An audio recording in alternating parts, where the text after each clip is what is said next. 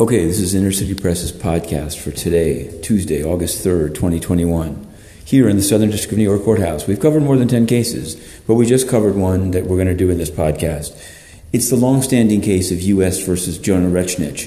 He, of course, was a crony of Bill de Blasio and was involved in the bribery scandal with uh, Norman Seabrook and Martin Huberfeld. Uh, I'll leave the backstory out because today, Judge Hellerstein, here in the Southern District, was reconsidering his order of restitution. He'd said that Rechnitz should pay $500,000 a year, but Rechnitz hasn't, claiming poverty. But he's paying $17,000 a month in rent.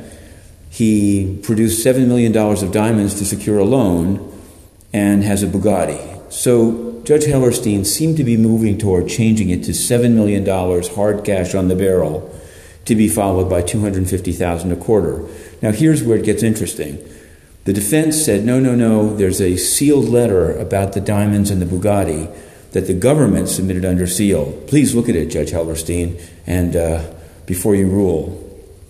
Now, highly troubling. Why would, first of all, why would it be sealed?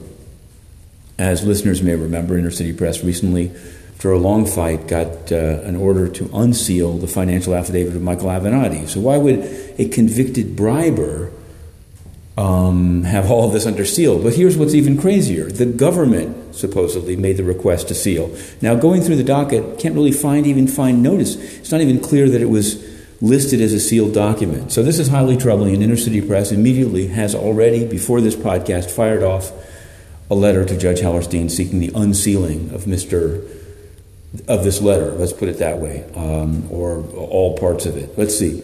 So there's where that stands. That's the transparency fight. We're doing some fights in the DDC, but we'll leave that off for today because at the United Nations and here in New York City, there's news.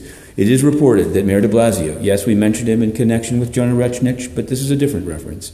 Mayor de Blasio will be ordering the um, requirement that vaccination, proof of vaccination against COVID 19, be shown to enter uh, public events, public uh, accommodations.